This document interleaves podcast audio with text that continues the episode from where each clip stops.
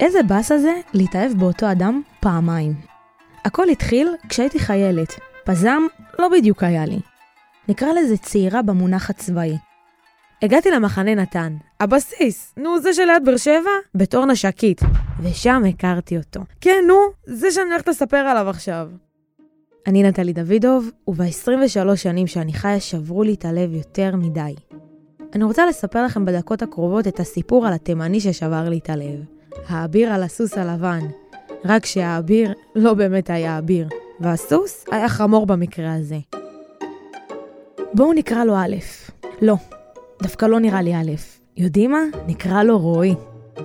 האמת, שהיו לנו תפקידים שונים לגמרי, מחלקות שונות ומפקדים שונים. לא הכרנו אף אחד במשותף. מה הסיכוי שאני אכיר אותו? איך הייתי פוגשת אותו? ואז זה קרה.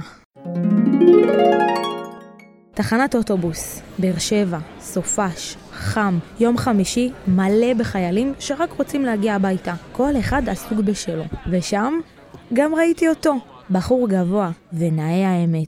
אה, ותימני. מגיל צעיר ידעתי רק תימני. רק תימני אני אביא לבית. עדיף שלא תשאלו למה, כמה או איך. כל אחד והדפקה שלו.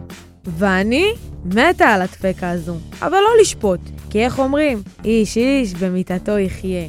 ולמה גובה זה חשוב? אה, הגובה שלי הוא מטר שבעים ושבע, וכל החיים התמודדתי עם זה. שאני גבוהה. אתם יודעים איך זה. ג'ירפה.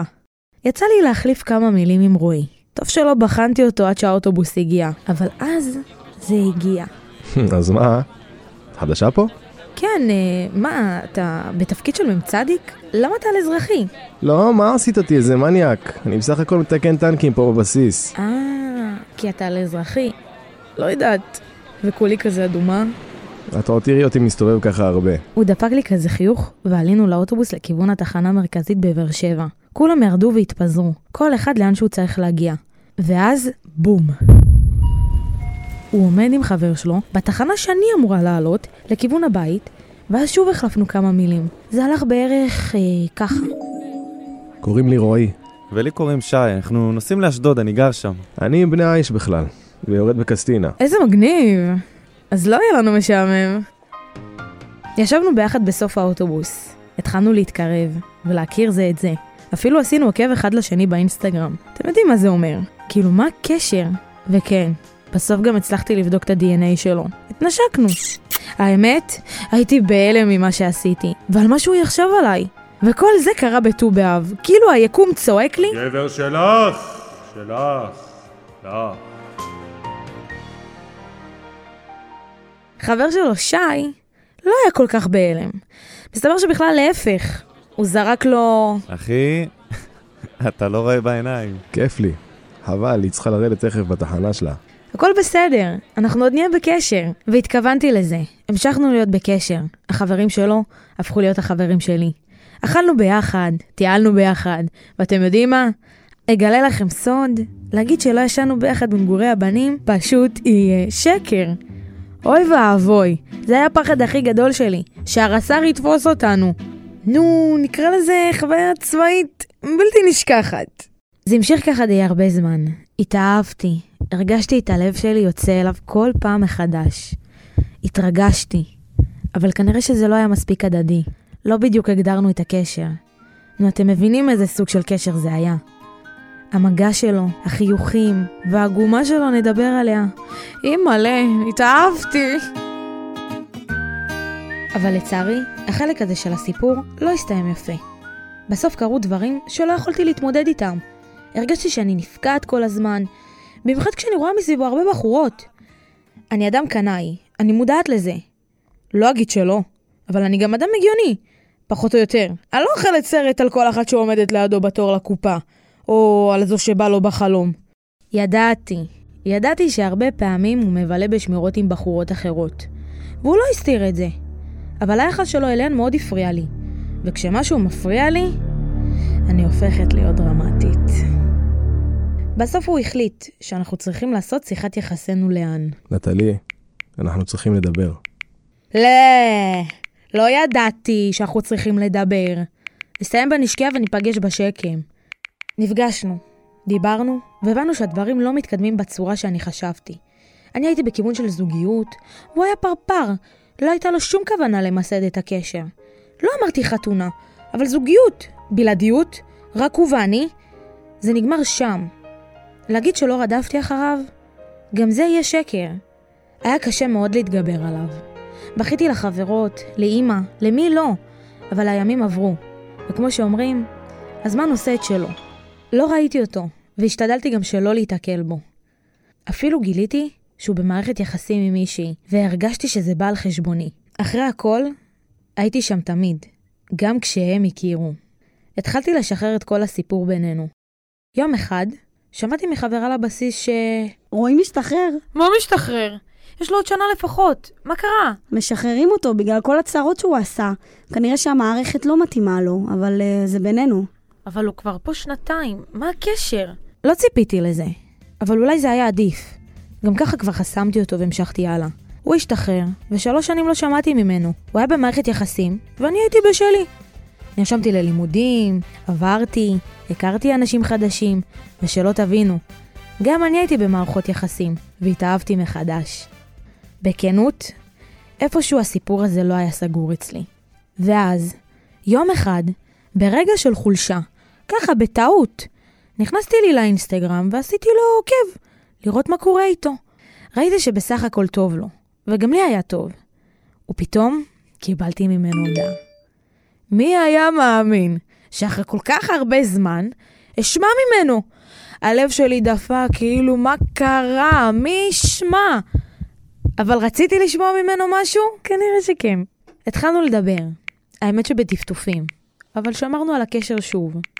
כל אחד סיפר מה קורה איתו בחיים. את יודעת שאני גר כרגע באופקים.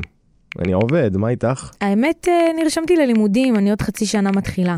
יצאתי עליו בהודעות. כעסתי. כעסתי על זה שהוא נזכר בי רק עכשיו. אבל אני מודה, לא את הכל הבנתי. ככה זה המשיך והמשיך, עד שביום אחד החלטנו להיפגש. זה היה במבצע שומר החומות. קבענו להיפגש מתחת לבית שלי. כל מקומות הבילוי עבדו באופן מצומצם, וזה עוד מבלי לדבר על כל האזעקות שהיו. אני זוכרת כמה פחדתי כשנכנסתי לאוטו. מהלחץ שמעתי רק חדשות. אולי בעצם זה הדבר היחידי שהצליח להרגיע אותי באותו הרגע. שעה תשע באולפן בן כהן עם מה שקורה עכשיו. מטחים כבדים נורו מרצועת עזה לכיוון הנגב הצפוני. טיל שנורה לכיוון אשקלון פגע ישירות בבית מגורים פרטי לפני כשעה קלה. פיקוד העורף מבקש מתושבי הנגב להישאר בקרבת מרחבים מוגנים. כתבנו הצבאי מוסר... קנינו בירות במכולת השכונתית. ישבנו, צחקנו והעלינו זיכרונות. בעיקר זיכרונות מהצבא. ובין היתר, רועי נזכר לו ש... את הדבר הכי טוב שקרה לי באותה תקופה. הוא סיפר לי על הקשיים שהוא עבר, ועל כמה שהוא שמח שנפגשנו בסוף. נהיינו החברים הכי טובים. הוא היה בא, יושב איתי ועם חברות שלי, הוא היה מתקשר כמעט כל יום. הרגשתי שאנחנו שוב מתקרבים. אבל הפעם, הרבה יותר ממה שהתקרבנו בצבא. ובכנות, זה מאוד הרתיע אותו. ואז החלטתי לשלוח לו הודעה. רועי, תקשיב, אנחנו מתקרבים שוב, אני פשוט ממש מפחדת אחרי מה שהיה בצבא. אני כבר לא אותו אחד, אני הפסקתי עם המשחקים. הדבר האחרון שאני רוצה הוא לפגוע בך. כיף לי להיות איתך. עשית את זה כבר בעבר. אני לא רוצה. אני ואתה אף פעם לא נהיה ביחד, ועדיף שנישאר ידידים וזהו. אני מקבל את זה. לא הייתי בטוחה שהוא שלם עם עצמו, בדרך שהוא קיבל את זה. וכנראה שגם אני לא. הוא דיבר עם חברות שלי על זה שאני לא רוצה אותו, ושאני מעדיפה שנישאר חברים. ואתם כבר יכולים לנחש. זה לא לגמרי היה נכון, אני פשוט פחדתי להיפגע. וככה זה המשיך, הקשר החברי הזה שלנו, במשך שלושה ארבעה חודשים. ואז יום אחד, החלטתי שאולי אני כן צריכה לומר לו שאני מוכנה לנסות. אבל הוא כבר לא רצה. הוא רצה ליהנות מהחופש שלו אחרי הפרידה שהייתה לו. קיבלתי את זה קשה. הרגשתי שפספסתי משהו שיכול להיות טוב. מצחיק, אה? כשאנחנו רוצות, הם לא רוצים. וכשהם רוצים, אנחנו לא רוצות. התרחקנו, ושמרנו על הקשר שלנו כזה מרחוק. הוא תמיד היה שם. חיזק, תמך, באמת, חבר טוב. לא היה בינינו שום דבר רומנטי, נטו חברות. ממילא הוא לא רצה זוגיות אחרי מה שהיה לו.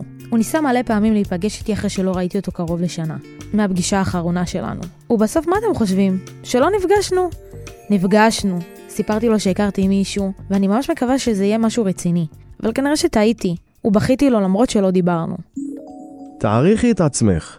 אל תורידי מהערך שלך. תלמדי מזה. תעריכי את עצמך, הוא אומר לי. כשהוא בעצמו לא עשה את זה? וכאן הכל מתחיל שוב. נפגשנו לדייט. כן, כן, דייט. הלכנו לאכול יד ביד, צוחקים, נהנים. להגיד שלא היה לנו כיף? נו, כבר הבנתם שזה יהיה שקר. חזרתי הביתה מחויכת. הוא התקשר, בוקר טוב, מה קורה? מחזר אחריי פה ומחזר אחריי שם. שוב רוצה להיפגש, מי היה מאמין?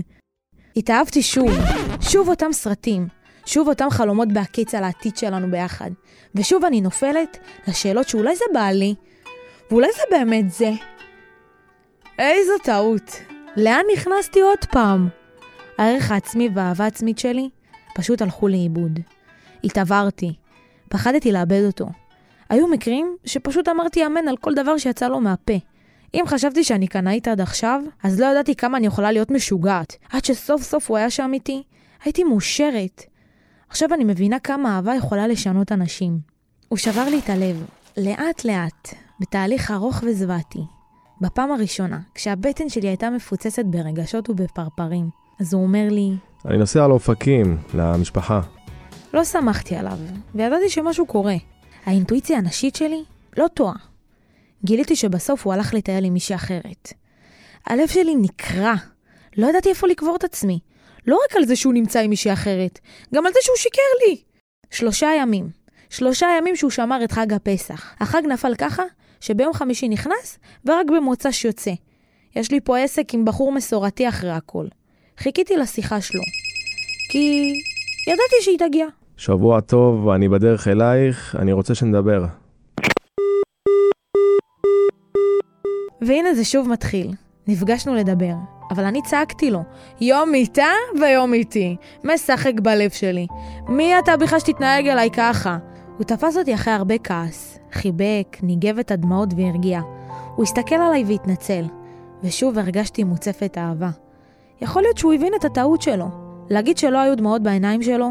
היו. סלחתי, התקרבנו עוד יותר, אבל אז צצה בעיה אחרת. מה עם ההגדרה שלנו? מי אני בשבילך? אתה אוהב אותי? רוצה להיות איתי? שמונה חודשים שהייתי באוויר. אני יודעת שיש אנשים שאין להם בעיה עם זה שאין הגדרה, אבל אני רוצה לדעת איפה אני עומדת. ואף פעם הוא לא יכל לומר לי, כן, את הבת זוג שלי. האוזניים שמעו את מה שהן רצו. שמעתי ממנו שהוא אוהב אותי, הוא היה איתי ברגעים הכי קשים שלי, הוא גרם לי להאמין בו, שבאמת הוא רק שלי. אבל כבר אמרתי שטעיתי. כמו שהיה בצבא, קרה גם עכשיו. גם עכשיו הוא היה מוקף ידידות. לא שהייתה לי בעיה עם זה, בכלל לא. הייתה לו ידידה שלא יכולתי לסבול, שהוא נסע אליה, אבל בכל זאת, מי אני שאגיד לו מה לעשות? רועי תמיד היה אומר לי שהוא נוסע לחולון, ושאסמוך עליו. הוא אמר שידבר איתי כשיחזור. נו, באמת, תסמכי עליי. דיברנו כשהוא היה איתה, אז לא ממש חשדתי. אבל כשזה נהיה כבר משהו קבוע, זה עצבן אותי. החלטתי להציב לו תנאי. אני יודעת שזה קיצוני, אבל בחיי שלא יכולתי לסמוך עליו יותר. או שאנחנו ביחד, או שאנחנו מסיימים את הקשר. ומה אתם חושבים שהוא החליט? הוא בחר לנתק את הקשר.